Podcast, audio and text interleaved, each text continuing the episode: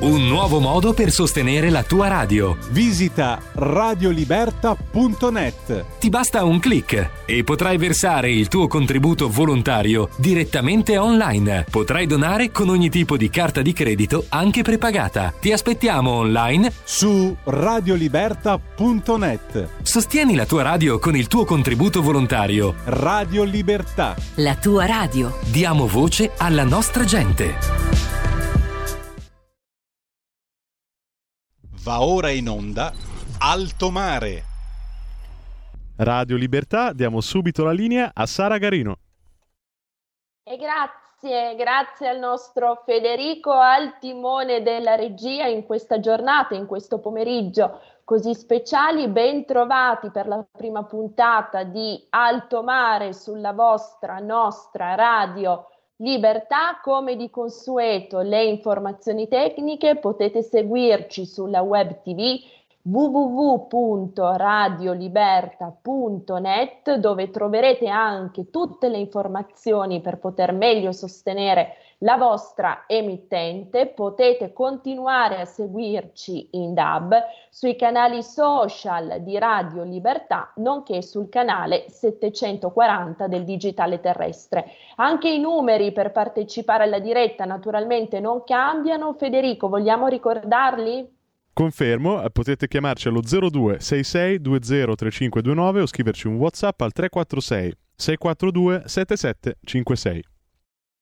Grazie, grazie Federico. E allora, puntata dedicata alla libertà. Libertà, che cosa sei? Ce lo diranno i nostri ospiti di questa sera, soprattutto ce lo direte anche voi. Partecipate, partecipate per fornire spunti, commenti, riflessioni e soprattutto per porre a tutti noi la vostra idea, la vostra declinazione di libertà. Abbiamo già collegato con noi il professor Giovanni Guzzetta, costituzionalista, è un vero piacere professore ritrovarla qui ad Alto Mare. Buonasera a lei e agli ascoltatori. Grazie. Piacere, ovviamente. Grazie, grazie davvero professore. Cominciamo subito con una domanda facile facile, professore. Che cos'è la libertà? Beh, appunto, è una, è una provocazione la sua, perché la domanda certo. non è per certo. niente facile facile.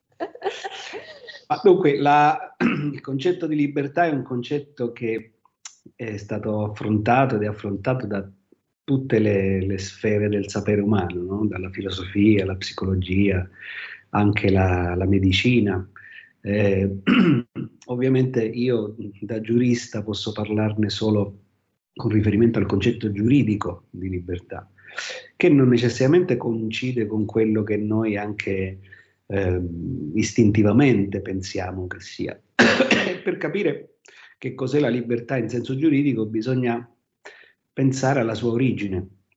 Quando nasce il desiderio di o la, la, mm, dire, la, rivendicazione della libertà. La rivendicazione della libertà in epoca moderna nasce nel momento in cui eh, ci si ribella nei confronti del potere assoluto del sovrano, no? cioè quando lo Stato assoluto, lo Stato in cui il, il re è, diciamo, ha il potere di vita e di morte sui, sui propri sudditi, che appunto sono sudditi, non sono cittadini, non hanno diritti, viene contestato. E quindi le grandi rivoluzioni, la rivoluzione inglese della fine del Seicento, quella francese della fine del Settecento, eh, lì nasce l'esigenza che il diritto eh, tuteli appunto la libertà, cioè tuteli il eh, soggetto dalle ingerenze eh, ingiustificate del, del sovrano, del potere.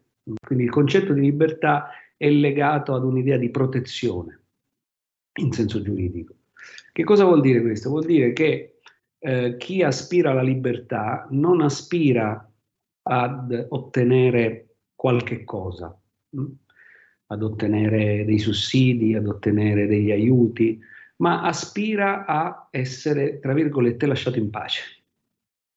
Eh, quindi la, eh, la, libertà è la pretesa, mm, si potrebbe dire in termini giuridici, di non essere, eh, come dire, di non essere vittime di ingerenze da parte degli altri. Eh, per esempio, io sono un artista, eh, non, la mia libertà di artista consiste nel fatto che nessuno mi può dire eh, che cosa devo, quale opera d'arte devo fare o che orientamento devo seguire, ehm, oppure sono un, appunto un cittadino o un, un individuo e voglio, voglio muovermi, voglio correre, voglio manifestare il mio pensiero, mh? Eh, nessuno può impormi un pensiero da manifestare, nessuno può eh, astrattamente limitare la mia manifestazione del pensiero. Mm. Quindi è, attiene capaci- alla protezione delle capacità naturali dell'uomo ed è, eh, ed è diciamo, la, la, la, la, garanzia di potersi determinare secondo la propria volontà. Mm-hmm. Eh, questo ovviamente che cosa vuol dire? Vuol dire che eh, se assolutizzata questo concetto di libertà diventa o produce l'anarchia, perché ognuno fa quello che vuole. Quindi gli ordinamenti contemporanei da, un, da una parte riconoscono la libertà, cioè la possibilità di volere e realizzare ciò che si vuole, o anche di non volere, perché la, la, la, libertà è anche la libertà di non fare qualcosa, no? La libertà di tacere anziché parlare, la libertà di star fermi anziché muoversi. E ovviamente gli ordinamenti contemporanei da una parte riconoscono queste libertà, quindi proteggono l'individuo, dall'altra parte nell'interesse generale prevedono dei, dei limiti a queste libertà. E la cosa importante è però che questi limiti debbono essere dei limiti chiaramente identificati? Cioè, una volta che l'ordinamento, la Costituzione in particolare, riconosce una libertà, se non stabilisce espressamente dei limiti a quella libertà, bisogna ritenere che l'abbia attribuita senza limiti. A mio parere, per esempio, la citavo prima, la libertà d'arte, cioè la libertà di esprimersi artisticamente eh, secondo la propria volontà, non, nel nostro ordinamento non incontra limiti per esempio non incontra il limite del buon costume. Se io faccio un'opera d'arte particolarmente provocatoria no? sul piano della, del, dell'orientamento sessuale, eh, se è arte, ovviamente, cioè se, se è una manifestazione artistica, quel, quel, quella provocazione non può, essere, non può essere limitata. Mentre se, eh, dice la Costituzione, se manifesto il pensiero, cioè una riflessione razionale comunicata, eh, beh, il buon costume è una limitazione della libertà de, di, di, manifestazione del pensiero. Quindi l'altra cosa importante è che i limiti sono, devono essere espressi per ciascuna libertà e valgono solo per quella libertà. Io non posso prendere un limite che è stato stabilito per la libertà di manifestazione del pensiero e appiccicarlo a qualsiasi altra libertà. Quindi è, è, è una costruzione molto delicata, no? quella della, uh, della libertà, ed è un modo per consentire al, alla persona di esprimere se stessa. C'era un grande costituzionalista, dice la, la libertà è eh, diciamo, quella proprio classica, è la libertà di appagare egoisticamente i propri bisogni. No? Io voglio scrivere una poesia, voglio scrivere una lettera, voglio scrivere un articolo, voglio associarmi ad altri, voglio circolare, eh, voglio stare tranquillo nel mio domicilio, non devo avere una motivazione. Hm? Non deve essere eh, nell'interesse collettivo, è un mio desiderio individuale che va tutelato. Poi ci sono dei casi in cui invece tra i limiti alla libertà c'è anche il limite che sia nell'interesse eh, generale esercitato certo. Mm? Quindi non so se ho risposto, eh, capisco che è molto tecnico. Assolutamente però sì, la cosa importante è questa, c'è un nucleo che viene protetto dall'ordinamento, rispetto al quale nessuno può ingerire salvo che l'ordinamento lo consenta. Fantastico professore, su questo concetto voglio assolutamente ritornare, prima però do la parola al pubblico perché abbiamo già un ascoltatore in collegamento. Vai Federico. Pronto? Pronto, buonasera, benvenuto. Buonasera, Fabio da Bologna. Volevo fare una domanda al giurista um, alla luce della situazione attuale, che, dove le nostre libertà sono limitate moltissimo, ed è una situazione terrificante, secondo lui ci sarà la possibilità nei prossimi giorni, settimane di vedere riconosciuta di nuovo la nostra libertà anche eh, per mezzo di pareri di altri giuristi, di giudici? Quante probabilità abbiamo o dobbiamo rassegnarci a questa situazione? Solo questo, grazie. Grazie mille Fabio. Professor Guzzetta, siamo ritornati nell'attualità più attuale la e cogente. La domanda ovviamente mh, come dire, rappresenta un po' la nostra generale difficoltà di questo momento. No? Sicuramente le nostre libertà in questo momento sono limitate. È limitata la nostra libertà di circolazione, pensiamo all'epoca del lockdown, è limitata la nostra libertà di cura, cioè la libertà di eh, scegliere la cura o la libertà di rifiutare la cura. Queste libertà sono, sono certamente limitate in questo momento. La domanda è se questa limitazione sia legittima. E ovviamente la valutazione va fatta, come dicevo prima, considerando libertà per libertà. Mm? Eh, per esempio, faccio l'esempio che sicuramente è nella mente di tutti, no? L'obbligo vaccinale che è stato appena introdotto per gli ultra cinquantenni è, è sicuramente una limitazione della libertà, perché eh, la libertà, come dicevo, di salute, la libertà di cura è una libertà individuale che ha come contenuto quella proprio di poter scegliere se eh, fare o non fare un certo trattamento, se sottoporsi o meno a un certo trattamento. Però la Costituzione, come dicevo prima, a volte non prevede solo la libertà, ma prevede anche dei limiti alla libertà. Mm-hmm. E nel caso della libertà che riguarda la salute, la Costituzione prevede anche la possibilità di limitare questa libertà eh, imponendo dei trattamenti sanitari obbligatori, cioè dei trattamenti sanitari in cui io non ho la possibilità di, non sono libero di rifiutarli dal punto di vista giuridico.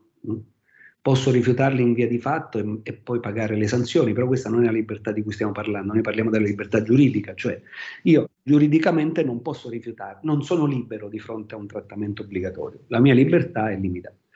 E allora come si fa a capire se questa limitazione è una limitazione legittima o no? E qui evidentemente entra in gioco una, dire, un, un bilanciamento tra due diversi interessi l'interesse dell'individuo appunto a godere della propria libertà, quindi anche a scegliere di non curarsi o di non vaccinarsi, e l'interesse della collettività che è anch'esso tutelato dalla nostra Costituzione. Quindi la limitazione della libertà si giustifica nella misura in cui sia collegata ad un interesse della, della collettività. Eh, espressione interesse della collettività che è molto generica, no? Perché chi lo decide qual è l'interesse della collettività? E infatti la Corte Costituzionale a questo proposito ha messo una serie di paletti, eh, eh, proprio con riferimento agli obblighi vaccinali. Cioè ha detto l'obbligo vaccinale deve essere innanzitutto, come dire, ragionevole sulla base delle evidenze scientifiche, quindi questo vaccino deve essere in qualche modo eh, ragionevolmente accertato che abbia un effetto positivo, non deve essere nocivo per la salute di chi lo subisce, tranne diciamo, effetti collaterali tollerabili, eh, deve essere anche utile allo scopo, cioè io limito la libertà perché attraverso il vaccino raggiungo un certo obiettivo pubblico, che è quello uh-huh. di debellare la malattia eh, e altri criteri. Mm? Quindi il problema in concreto eh, è che eh, la verifica va fatta proprio eh, diciamo su questo bilanciamento e su questo ci sono ovviamente opinioni diverse, no? ci sono appunto chi decide poi al, al, alla fine, decide il giudice, no? decide, cioè, il, il, la politica individua questo interesse collettivo prende le sue decisioni, in questo caso stabilisce l'obbligatorietà del vaccino, eh, fa ovviamente le, le, sue valutazioni anche dal punto di vista tecnico-sanitario, dopodiché tutto questo eh, poi alla fine viene valutato dai giudici e in ultima istanza dalla Corte Costituzionale, che è proprio l'organo che ha il compito di verificare se questa eh, bilanciamento tra il sacrificio della libertà personale e l'interesse della collettività è un, è un bilanciamento adeguato. E eh, noi siamo solo all'inizio di questa vicenda perché l'obbligo vaccinale insomma, è stato introdotto da poco. Prima, cioè, da qualche tempo c'è un obbligo vaccinale per certe categorie, da qualche giorno c'è un obbligo vaccinale generalizzato e su questo la giurisprudenza già si, si interroga. Ci sono allora delle decisioni di alcuni giudici che sono eh, più, come dire, perentorie nel ritenere che il vaccino sia costituzionalmente legittimo. Ci sono altri giudici, ricordo una l'ordinanza di, di, di, una sezione del Consiglio di Stato, che è quella del Consiglio di Giustizia Amministrativa della Regione Siciliana, che proprio qualche giorno fa, eh, nel valutare l'obbligatorietà del vaccino, si è posto il problema se sia legittimo questo vaccino. E per capire se è legittimo ha avviato un'attività di studio istruttoria, come si dice tecnicamente, chiedendo eh, alla, diciamo, agli organi dell'amministrazione della sanità tutta una serie di informazioni per capire e per poter valutare appunto se quei paletti che la Corte Costituzionale ha indicato sono rispettati o meno. E quindi vedremo nei prossimi giorni come... Quindi noi non abbiamo completamente perso la nostra libertà, però su, in questa materia, con riferimento a questo specifico tema, eh, ovviamente eh, la nostra libertà è limitata Tant'è vero che io considero, e grazie a Dio non sono l'unico, eh, che una volta introdotto l'obbligo vaccinale eh, non ha più senso e anzi è contraddittorio chiedere a chi si vaccina il consenso. Voi sapete che tutti quanti noi quando andiamo a, vaccina, a vaccinarci ci viene chiesto di firmare l'autorizzazione alla vaccinazione. e questa cosa non ha, non ha senso ed è completamente, come dire, discutibile nel momento in cui c'è un obbligo vaccinale, perché il consenso, cioè il dire sì al vaccino, implica che io abbia la libertà di scegliere se volerlo o non volerlo. Ma nel momento in cui lo Stato mi obbliga a vaccinarmi, a quel punto non mi può chiedere pure di, di, di dare la mia adesione. Io mi vaccino perché sono obbligato. Posso essere d'accordo idealmente, ma non ci può essere necessità del mio consenso. Un mio collega l'altro giorno in un'edizione al Senato faceva una battuta, dice come se io chiedessi ai cittadini di pagare le tasse e però dire anche che sono contenti di pagarle. E le pagano perché è un obbligo, però non mi puoi chiedere anche di dire che consento al pagamento delle tasse. E questo è un tema che secondo me esploderà prima o poi, perché ci sono già dei casi di persone che si sono rifiutate di dare il consenso, che non sono state vaccinate per questo motivo e questo è, è molto grave. Certo, pur in presenza dell'obbligo per gli over 50, certo, di cui certo. alludeva prima. Ecco, professor Guzzetta, lei nel novero dei vari argomenti che ha dettagliato così brillantemente ha toccato, credo, un altro punto cruciale. Ha parlato di tasse. Prima, nell'esplicitare il concetto, la declinazione giuridica di libertà, ci ha detto a pagare egoisticamente i propri bisogni. Mi ha colpito molto questa espressione. Nei propri bisogni, nei bisogni di ciascuno, non ci dovrebbe essere anche quello di imprendere, intraprendere, fare impresa, sviluppare risorse per sé, per i propri familiari e per le generazioni a venire. Questo Stato non pensa anche lei che davvero ingabbi, congeli e rallenti enormemente quella che è la libertà di, di creare, di entusiasmarsi, di fare impresa dei cittadini italiani. Come vede questa sera solo domande provocatorie, professor Guzzetta. Beh, guardi, il problema è molto serio, mm, però purtroppo eh, l'origine di questo problema sta in una eh, soluzione della nostra Costituzione che non è felicissima, o meglio, che lascia un ampio margine di valutazione al, al legislatore, perché la nostra Costituzione all'articolo 41 dice eh, molto chiaramente l'iniziativa economica privata è libera, quindi afferma una libertà di iniziativa economica privata, però subito dopo aggiunge non può svolgersi in contrasto con l'utilità sociale o in modo da recare danno alla sicurezza, alla libertà e alla dignità umana e addirittura poi aggiunge la legge determini i programmi e i controlli opportuni perché l'attività economica pubblica e privata possa essere indirizzata e coordinata a fini sociali.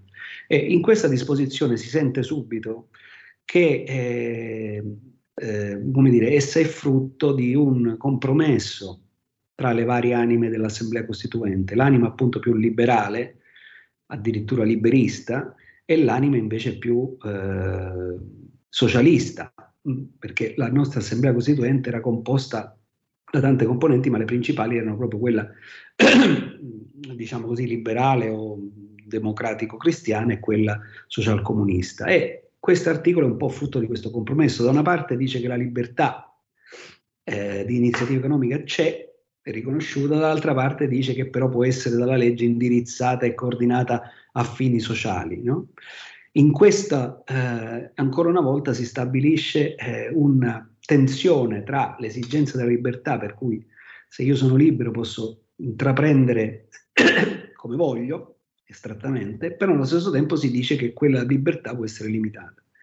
E quindi eh, la questione, diciamo, non, non, si risolve in termini facilmente in termini eh, di di legittimità costituzionale, anche se per esempio ci sono sentenze della Corte Costituzionale, ne ricordo una recente, in cui di fronte a una legge che imponeva al concessionario mh, certi comportamenti molto limitanti, molto limitativi, dice sì, la legge può limitare l'attività del concessionario di un servizio pubblico, però non fino al punto in cui non ha più nessuna libertà imprenditoriale, perché a quel punto non è più attività di impresa, ma è un'attività quasi amministrativa.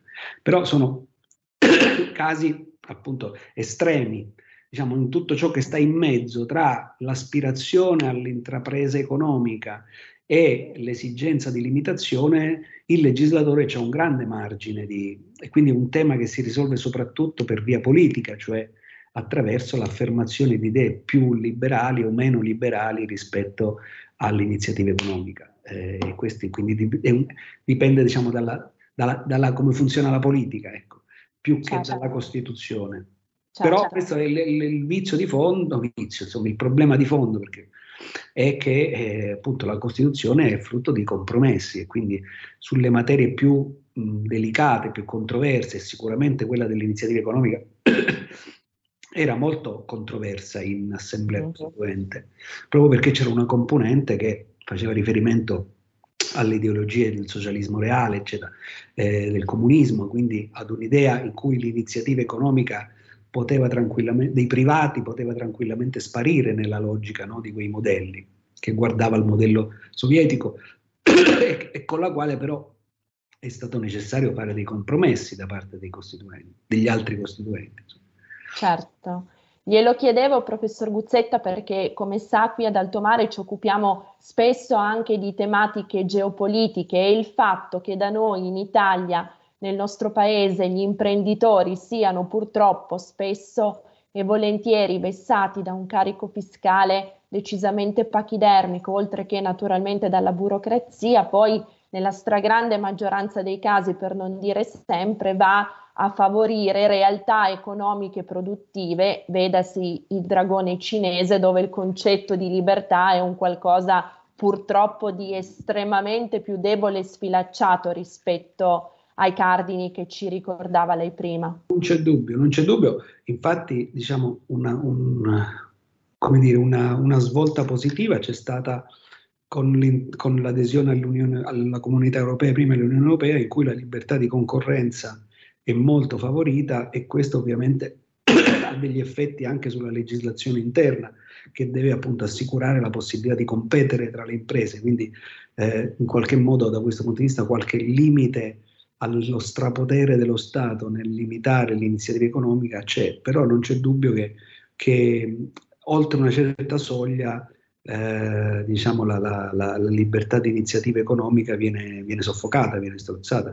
Anche qua secondo me eh, andrebbe applicato un criterio appunto di proporzionalità, di ragionevolezza, anche di eh, giustificazione delle limitazioni. Penso alle limitazioni amministrative, insomma, eh, quando diventano una vessazione inutile o quando il carico amministrativo è intollerabile, secondo me lì bisognerebbe intervenire per porre dei freni, perché eh, oltre, un certo, oltre, una certa misura si rischia, si rischia di, di, soffocare l'impresa. E, esatto. eh, purtroppo però, come dicevo prima, siccome il tema è un tema che la Costituzione lascia alla politica e soprattutto per via politica che bisogna affermare idee, diciamo così, più liberali eh, in certo. questo senso. E, e, superare appunto t- tutti i pregiudizi che ci sono verso l'iniziativa economica e purtroppo ce ne sono tanti in questo paese. Chiarissimo, professor Guzzetta, ci interrompiamo per una breve pausa pubblicitaria e rientriamo subito dopo per il secondo blocco di Alto Mare. Benissimo. Grazie mille.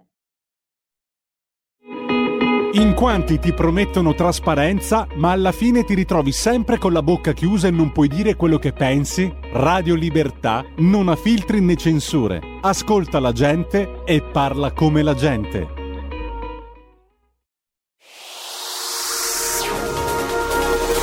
Exclusive Dance Chart. Exclusive Dance Chart. Ciao belli, sono Max Martinelli. Con la DJ Isabi vi aspetto per farvi fare tanti saltelli con la Exclusive Dance Chart, la classifica dance nazionale.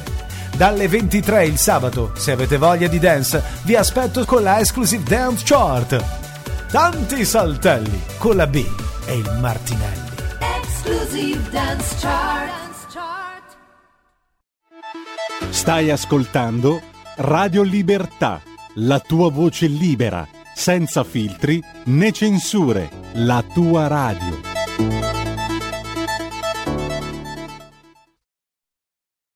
Ed eccoci alla seconda parte di Alto Mare. Prima di dare la linea a Sara Garino vi ricordo ancora 0266203529 se volete intervenire o per il WhatsApp 346 642 7756. Sara, hai anche un ascoltatore in attesa. Grazie, grazie mille Federico, ben trovati per il secondo blocco di Alto Mare. Diamo subito la parola al pubblico e poi, pre- e poi presentiamo anche il prossimo ospite. Vai Federico. Pronto? Pronto, ben- benvenuto. Pronto, ben trovata Sara, buonasera, sono Alessandro da buonasera. Bologna. Eh, visto che si parla di libertà, volevo dire che ehm, la nostra Carta Costituzionale, che era stata definita la Costituzione più bella del mondo, è stata eh, brutalizzata eh, perché è stata calpestata. E di questo, di questo, come posso dire, del fatto di avere così calpestato la Carta Costituzionale, la responsabilità è senz'altro della politica, di chi governa, ma anche eh, dei giudici, dei giuristi, i quali secondo me avrebbero potuto fare di più. Um, l'articolo 1 parla di una repubblica democratica fondata sul lavoro, in realtà se adesso non ho un certo documento, questo lavoro non, non lo posso esercitare anche se sono una persona sana e, e, e via così, insomma um, ci sono tanti articoli eh, che, eh, insomma, che parlano di cose importanti e però poi non, non si sono manifestati. Ecco. Eh, parlare quindi di libertà quando la Costituzione che ci dovrà salvaguardare nei giorni brutti in realtà alla prova dei fatti eh, si è eh, manifestata assolutamente inutile, e beh, eh, credo che sia, che sia difficile. Eh, non abbiamo ad esempio la libertà economica o fiscale perché quando esercitiamo un'attività di libera professione o di impresa dobbiamo non solo pagare le tasse, ma sempre dimostrare di averle pagate e talvolta non va nemmeno bene. Ecco, eh, io vi ascolto per radio e vi saluto. Buona serata. Grazie, grazie mille per il contributo. Mi dicono dalla regia che abbiamo collegato al telefono anche il professor Giuseppe Valditara ordinario di diritto privato romano. Professore, buonasera. Buonasera a voi. Grazie per essere tornato a trovarci. Le darei subito la parola per rispondere alle osservazioni del nostro ascoltatore.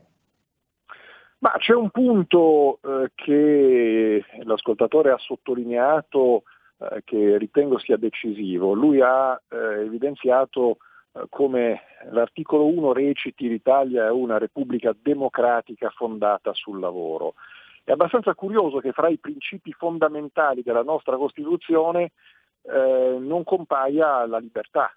Eh, sarebbe stato eh, certamente molto più importante, molto più efficace anche per i fini a cui faceva riferimento l'ascoltatore, se noi avessimo trovato nella nostra Costituzione l'Italia è una Repubblica democratica fondata sulla libertà. È abbastanza curioso come ci siano due valori pur importantissimi come la solidarietà e l'eguaglianza e invece la libertà la troviamo soltanto a partire dall'articolo 13 in avanti, cioè quello sui rapporti civili. E siamo stati ancora fortunati perché eh, nella proposta originaria eh, la sinistra democristiana, la Pira, Dossetti, Moro, insieme con eh, i comunisti, in particolare Palmiro Togliatti, e il, lo stesso Partito Socialista, lo stesso gruppo socialista aveva eh, una sede di costituente aveva presentato una proposta eh, che eh, letteralmente eh, recitava così, e cioè la libertà è uh, garantita, le libertà che sono previste in Costituzione eh, sono garantite solo laddove eh, siano esercitate in modo da eh, perfezionare la persona umana, rafforzare lo sviluppo del regime democratico e incrementare la solidarietà sociale. Cioè praticamente traslitterata era la Costituzione sovietica, l'articolo 125 della Costituzione sovietica che diceva che le libertà riconosciute sono garantite allo scopo di eh, promuovere gli interessi dei lavoratori e consolidare il regime socialista. Eh, promuovere gli interessi dei lavoratori e promuovere la solidarietà e dall'altra parte promuovere il regime socialista, beh, i comunisti intendono eh, la democrazia, no? le famose democrazie socialiste, le famose democrazie dell'Est le intendevano esattamente in questo senso. Eh, e quindi la nostra Costituzione purtroppo è un compromesso, il compromesso fra eh, le istanze eh, di un mondo che in realtà eh, democratico e liberale non lo era affatto, eh, fra un mondo democristiano che era molto diviso fra i cattolici liberali da una parte e eh, quel mondo cattolico che guardava invece a sinistra. Eh, pensiamo per esempio anche a quello che è successo con un altro grande valore occidentale, la proprietà. No? Eh, se noi andiamo a guardare la nostra tradizione, andiamo a pensare a John Locke, alla tradizione anglosassone, liberale e più in generale alla tradizione occidentale, vita, libertà e proprietà sono i grandi eh, diritti naturali dell'uomo. E anche la, liber- la, la, la proprietà viene funzionalizzata e quindi eh, è legittima sostanzialmente nella misura in cui eh, sia funzionale a eh, esigenze di natura sociale, quindi eh, la proprietà è riconosciuta ma ha una funzione sociale. Eh, oggi purtroppo ci troviamo di fronte a una pressione molto forte per eh, funzionalizzare anche la libertà. Cosa significa? Eh, per sottomettere e ricondurre la libertà ai valori solidarietà ed eguaglianza. Che ne so, solidarietà vuol dire quindi che io posso esercitare eh, la mia libertà eh, purché non vada contro a delle istanze solidaristiche. Se noi andiamo a guardare il DDL Zani in qualche modo va in questa direzione, andava in questa direzione. Eh, qualcuno addirittura ha sostenuto che eh, le associazioni, eh, quindi la libertà di associazione dovrebbe essere eh, in qualche modo limitata o quantomeno condizionata eh, dal principio di eguaglianza, quindi che ne so, un'associazione di sole donne non sarebbe possibile o viceversa un'associazione di soli uomini non sarebbe possibile perché violerebbe eh, il principio di eguaglianza. Eh, per fortuna tutto questo eh, è stato sino ad oggi dichiarato non conforme a Costituzione, semplicemente per motivo eh, che eh, la nostra Costituzione non ha accolto la visione, eh, diciamolo pure, cattocomunista, eh, però le spinte sono spinte molto forti a funzionalizzare un valore che invece dovrebbe essere il valore cardine della nostra Costituzione. Certo, professor Valditara, lei ha toccato un punto assolutamente cruciale, mi piace davvero che ambedue davvero abbiate trovato nel declinare questo concetto, questo valore di libertà, due punti di caduta che davvero attingono a piene mani in quella che è l'attualità di questi giorni. Lei, professor Valditara, parlava di proprietà rispetto alla proprietà è in assalto da, è in, in, in, corso da un po' di tempo a questa parte un vero e proprio assalto. Ancora no? adesso con gli spettri della, della riforma del catasto, insomma, i chiari di luna per i proprietari, cioè per i risparmiatori, sono tutt'altro che chiari. Ma su questo tema eh, io credo che eh, ci debba essere un grande confronto in vista delle prossime elezioni, cioè i partiti dovranno dire chiaro come la pensano su questa stangata che si profila eh, fra ormai forse neanche quattro anni, e cioè eh, la rivalutazione eh, degli estimi catastali sulla base di valori di mercato gli studi, ma anche Confedilizia, insomma anche noi come Lettera 150 che abbiamo fatto un manifesto in 20 punti contro eh, questa eh, proposta e devo dire che eh, solo la Lega Nord eh, ha impedito eh, al governo Draghi eh, di varare una rivalutazione degli estimi che sarebbe stata spaventosa per quanto riguarda i patrimoni della classe media eh, italiana. Eh, devo dire che poi all'opposizione anche Fratelli d'Italia ha fatto la sua parte, ma insomma eh, è stata soprattutto la Lega al governo che ha detto noi usciamo al governo eh, se Draghi eh, insiste su questa idea e quindi è stata rinviata ma soltanto di quattro anni eh, nel 2025 o 2026 addirittura eh, si dovrà riparlare di questa cosa. Eh, anzi, probabilmente entrerà in vigore, entrerà in, eh, verrà applicata. Eh, c'è anche un altro disegno di legge eh, che, che, giace in Parlamento e che probabilmente verrà approvato, rischia di essere approvato, quello sulla rigenerazione urbana, che dà la possibilità sulla base di progetti, di proposte presentate da gruppi anche eh, speculativi, gruppi immobiliari eh, che detengano anche soltanto una piccola quota all'interno di un quartiere, che al comu- propongano al comune di eh, dire, ricostruire, eh, rilanciare un intero quartiere, ebbene il comune può addirittura portare all'espropriazione eh, quindi danneggiando i piccoli proprietari che subirebbero in questo caso eh, queste eh, come dire, eh, progetti eh, di rigenerazione urbana eh, che sono spesso e volentieri funzionali a esigenze speculative di questi grandi gruppi internazionali, mm. queste grandi multinazionali, che fra l'altro hanno anche un interesse forte al crollo dei valori immobiliari per poter entrare sul mercato italiano e fare cospicui affari. Quindi eh, c'è un, tutto un, un tema molto molto significativo e molto importante. Eh, io credo che una battaglia a difesa della proprietà privata eh, sia una battaglia sacrosanta perché tocca le tasche e gli interessi di tutti gli italiani, soprattutto di quel eh, ceto medio che ha investito nella casa, che ha magari certo. eh, comprato anche un secondo immobile eh, e quindi eh, che ha investito i propri risparmi eh, sul mattone. Certo, ceto medio risparmiatore che tra l'altro veniva celebrato anche da un grande liberale, Luigi Einaudi, di cui giusto l'anno scorso, nel 2021, si sono celebrati i 60 anni dalla dipartita che individuava proprio nei risparmiatori, nel ceto ri- risparmiatore, di conseguenza anche nei proprietari, coloro i quali meglio avrebbero potuto occuparsi della cosa pubblica. Mi dicono dalla regia certo. che abbiamo un altro ascoltatore in collegamento. Federico passa pure la linea al pubblico. Pronto? Eh, pronto, buonasera. Buonasera, benvenuto.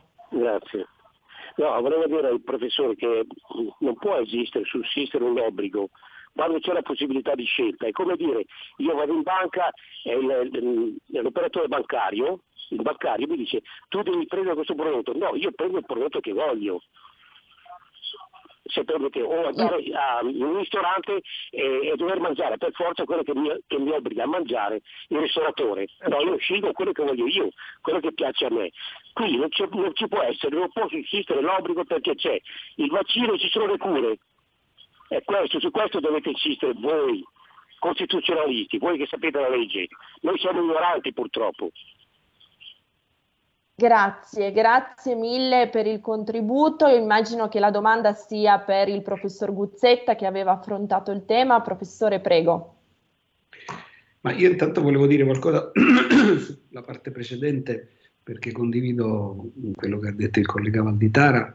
Eh, secondo me una, una, trasmissione come la vostra che si rivolge ai cittadini dovrebbe anche ehm, cioè, al, oltre al merito di parlare di questo tema della libertà, e spero che voi lo facciate il più possibile, perché eh, la libertà ha bisogno di coscienze che la difendano. Soprattutto in un'epoca in cui regna la paura come questa, eh, la, la, tentazione di tutti è quella di eh, rinunciare alle proprie libertà sperando che eh, questa rinuncia possa servire per uscire dalla paura. Insomma. Quindi una cultura della libertà in Italia va, va costruita e va costruita giorno per giorno in modo che ciascuno sia consapevole dire, dei propri diritti e di quello che può pretendere e anche dei propri doveri, perché eh, anche questo è un, tema, è un tema importante. L'altra cosa che volevo dire è che appunto eh, oltre a questo tema della libertà fondamentale, secondo me bisogna fare anche tutti quanti uno sforzo per capire qual è la cultura, diciamo così, che si è affermata in questo paese con riferimento al rapporto tra i cittadini e lo Stato. E io penso che un tema di riflessione, di approfondimento, sia che per tante ragioni che non possiamo qui approfondire, eh, si è sviluppata un'idea per cui il cittadino in qualche modo è, eh, si affida allo Stato e lo Stato eh, ritiene di poter un po' paternalisticamente decidere che cosa sia il bene del cittadino. Allora, questo in alcuni casi è sacrosanto, però in molti casi è, è una, appunto una um, espropriazione della sua libertà di, di, iniziativa, di scelta, di determinazione.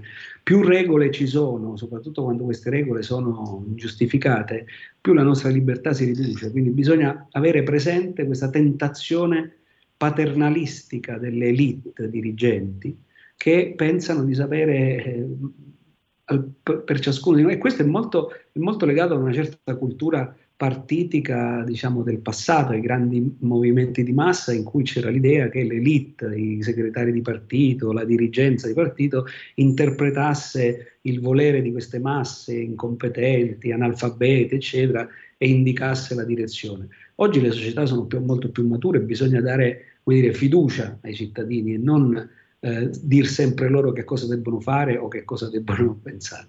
Sul tema dell'obbligo, ripeto quello che dicevo prima, io sono d'accordo con, con l'ascoltatore, nel senso che se io vado al ristorante e mi dicono che devi mangiare la minestra, non possono anche chiedermi che io dica che sono d'accordo. Cioè, se, se, obblig- se, io, se, io, sono in ospedale e mi portano eh, la minestra e l'unica cosa che posso mangiare è la minestra, non mi possono anche chiedere di essere contento. Io la mangio perché non ho alternative. E quello stesso vale per l'obbligo, cioè se c'è un obbligo di vaccinarsi, giusto o sbagliato che sia, e come ho detto prima, è, è tutto da, da, da, verificare ovviamente, nel senso che eh, la, la, la, Corte Costituzionale richiede che si facciano delle verifiche per vedere se è giustificato o meno, però quello che non mi si può dire è che una volta che mi si impone di fare qualcosa io debba anche accettarlo, no? debba essere contento di, di, farlo. Io mi sottopongo perché io posso essere anche soggettivamente contento e convinto che sia mm-hmm. una misura, ma non mi si può, come dire, pre- non si può pretendere che io, che io aderisca ide- idealmente. Insomma, se, se lo Stato si, si, prende la responsabilità di stabilire un obbligo, non mi chieda anche il consenso, insomma, non mi chieda anche di approvarlo. Io diligentemente da cittadino accetto quell'obbligo finché è legittimo ma posso anche non, non essere d'accordo. Anco, certo. Ancora questa libertà di non essere d'accordo dobbiamo preservarla. Insomma. Assolutamente, grazie professor Guzzetta. Eh, Federico, mandiamo in onda anche il contributo del professor Alfonso Celotto, costituzionalista che questa sera purtroppo non è riuscito a essere con noi, a prendere parte ad alto mare, ci ha inviato un video sulla sua declinazione di li- libertà. Ascoltiamo il video e poi rientriamo per le conclusioni con il professor Guzzetta e con il professor Valditara. La libertà. La libertà è uno dei più grandi valori che esiste per la persona umana, è un concetto filosofico, un concetto giuridico, è un concetto che nasce dai diritti, dai diritti della persona e nasce nella storia, nasce dalla fine del V secolo. Che cos'è la libertà? È la capacità di autodeterminarsi, è la capacità per il cittadino di non essere soggetto allo Stato e tutto questo diventa importantissimo soprattutto da quando? Dalle rivoluzioni francese e americana, perché? Perché prima la legge non era uguale per tutti e prima non c'erano i diritti di libertà. Le libertà nascono allora, nascono con la rivoluzione francese, liberté, égalité, fraternité la libertà che cos'è quindi? È la libertà dallo Stato soprattutto, quindi la libertà per il cittadino di circolazione e soggiorno, riunione, libertà personale, domicilio, stampa, perché sappiamo che invece erano tutti diritti condizionati alla volontà del potere e alla volontà del sovrano. Quindi la libertà è il più grande valore che noi abbiamo, la libertà dobbiamo costruirla, meritarla e difenderla. Grazie, grazie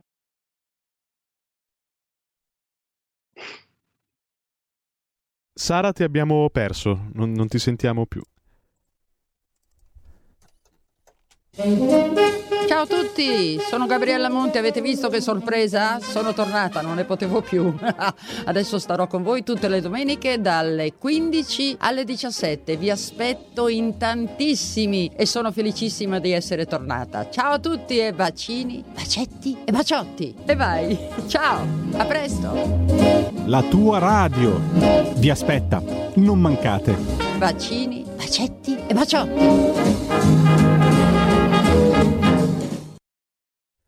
Radio Libertà stiamo ancora cercando di recuperare Sara Garino. Sara, ci sei?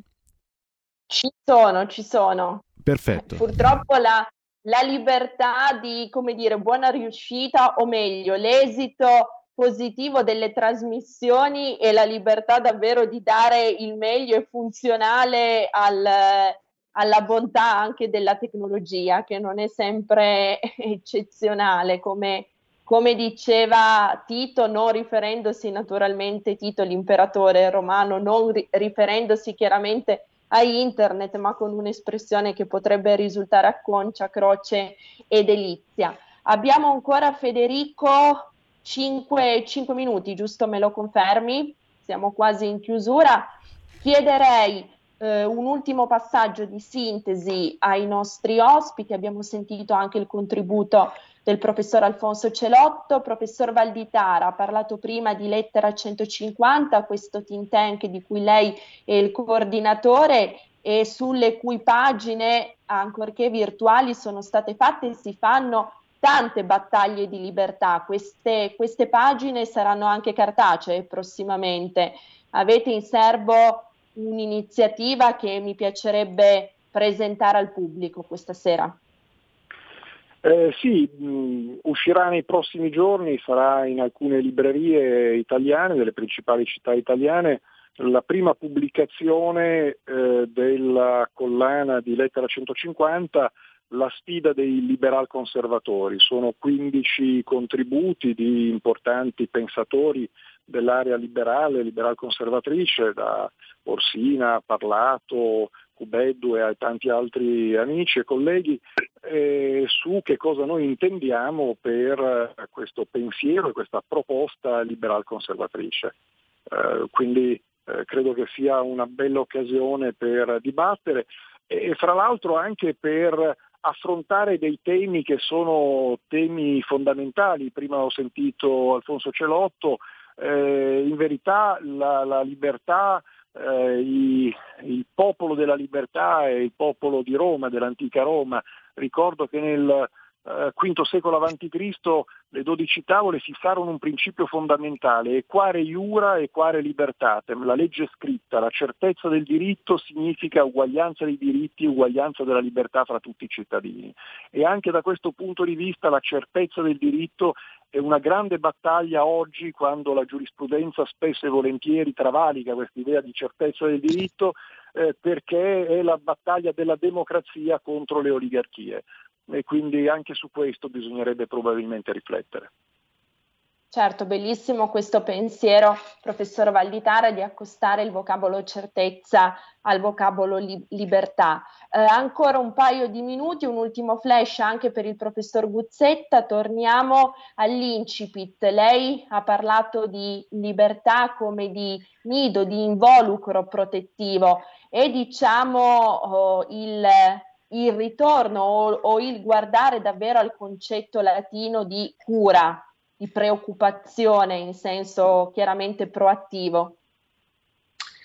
Sì, diciamo la libertà è, è questa grande risorsa che abbiamo perché scommette sulla capacità degli individui di, di, compiere delle scelte, di decidere il proprio destino, di assumere iniziative nella vita, quindi immagina l'uomo e fa un, grande, dire, fa un grande atto di fiducia nei confronti dell'uomo, del singolo, della persona, eh, ritenendo che appunto gran parte, eh, gran parte del, del, del, di ciò che fa crescere la società sia per iniziativa degli individui. È chiaro che poi ci sono situazioni di diseguaglianza che quindi devono essere in qualche modo eh, compensate e quindi si giustificano anche eh, interventi collettivi, però non dobbiamo dimenticare che il cuore pulsante della società sono le persone, sono, sono, è ciascun individuo che dovrebbe eh, vivere con la consapevolezza e con anche l'orgoglio di poter essere in qualche modo fattore della, del proprio destino. Ecco.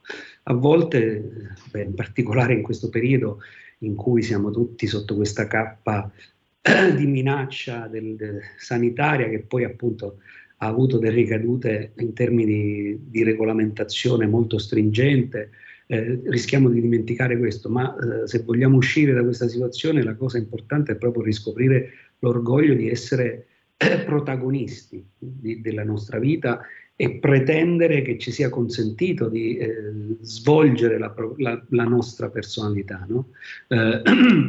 Eh, la Costituzione da questo punto di vista eh, in vari punti accenna proprio alla, all'importanza che ciascuno eh, sia messo in condizione di svolgere la propria personalità con i propri mezzi, con le proprie capacità. La Costituzione non nega che gli individui siano diversi l'uno dall'altro, ci siano più capaci, meno capaci, eccetera, però vuole dare a, a tutti una chance senza però livellare la società, senza mortificare chi ha più capacità eh, per fortuna, per eh, circostanze storiche, ma semmai dando l'opportunità a chi non ce l'ha di raggiungerli. Ma insomma, in una logica che è una logica di competizione sana, di, di, di, di intrapresa, appunto, di eh, orgoglio dell'essere eh, padrone nel, nella misura del possibile del, del, proprio destino. E questo credo che sia una cosa che dobbiamo coltivare molto, eh, liberandoci da questa cappa, diciamo così, statalista che purtroppo ci, ci opprime e, e, e, prendere in mano un po' il, il nostro destino. E questo vuol dire anche essere, come dire, attenti nei confronti, come diceva sia Valditara che Celotto, la libertà nasce storicamente contro il potere. Quindi questa, questa consapevolezza che il potere è sempre una minaccia al di là poi della stessa intenzione di chi lo gestisce. C'è un'espressione bellissima di Montesquieu, e su questo chiudo, che appunto è colui che ha inventato questa idea per cui il potere va limitato eh, e un potere deve limitare l'altro. E a un certo punto Montesquieu dice eh, fate attenzione perché anche la virtù ha bisogno di limiti. Molto spesso il potere travalica i propri confini eh, eh, come dire, sul, sulla, sulla, premessa che stia facendo qualcosa di virtuoso, di buono, di ottimo per i, per i uh-huh. cittadini. Ecco, anche la virtù ha bisogno di limiti, quindi il potere in qualunque sua forma, anche se a fin di bene, deve essere sempre comunque limitato e la prima limitazione è lo spirito critico dei cittadini, la capacità di, di vigilanza dei cittadini. Sara, siamo in chiusura purtroppo. Grazie, grazie infinite a, a, Federico che ci ha rammentato il metronomo e naturalmente ai nostri ospiti, al professor Giovanni Guzzetta, al professor Giuseppe Valditara. Eh, voglio reinvitarvi sin d'ora insieme anche al professor Alfonso Celotto per un'altra puntata dedicata a questo tema perché ci avete detto molte cose e vale la pena assolutamente riflettere e riportare al centro anche dell'agone politico questi vocaboli, questi valori così significativi che ci avete presentato questa sera. Libertà, certezza, merito, bellezza della lotta, come diceva Einaudi, e della competizione positiva che serve per tirar fuori le energie e quanto di più, come dire, prezioso, più proattivo, più costruttivo abbiamo dentro di noi. Grazie, grazie infinite al professor Guzzetta, al professor Valditara, grazie Grazie a voi. Grazie, grazie mille, grazie a Federico, grazie alla partecipazione del pubblico. Mi raccomando, non cambiate frequenza anche se siamo in DAP perché i, i programmi di Radio Libertà continuano. Come dico sempre in chiusura, siate i vostri sogni e ci vediamo alla prossima. Grazie. Avete ascoltato Alto Mare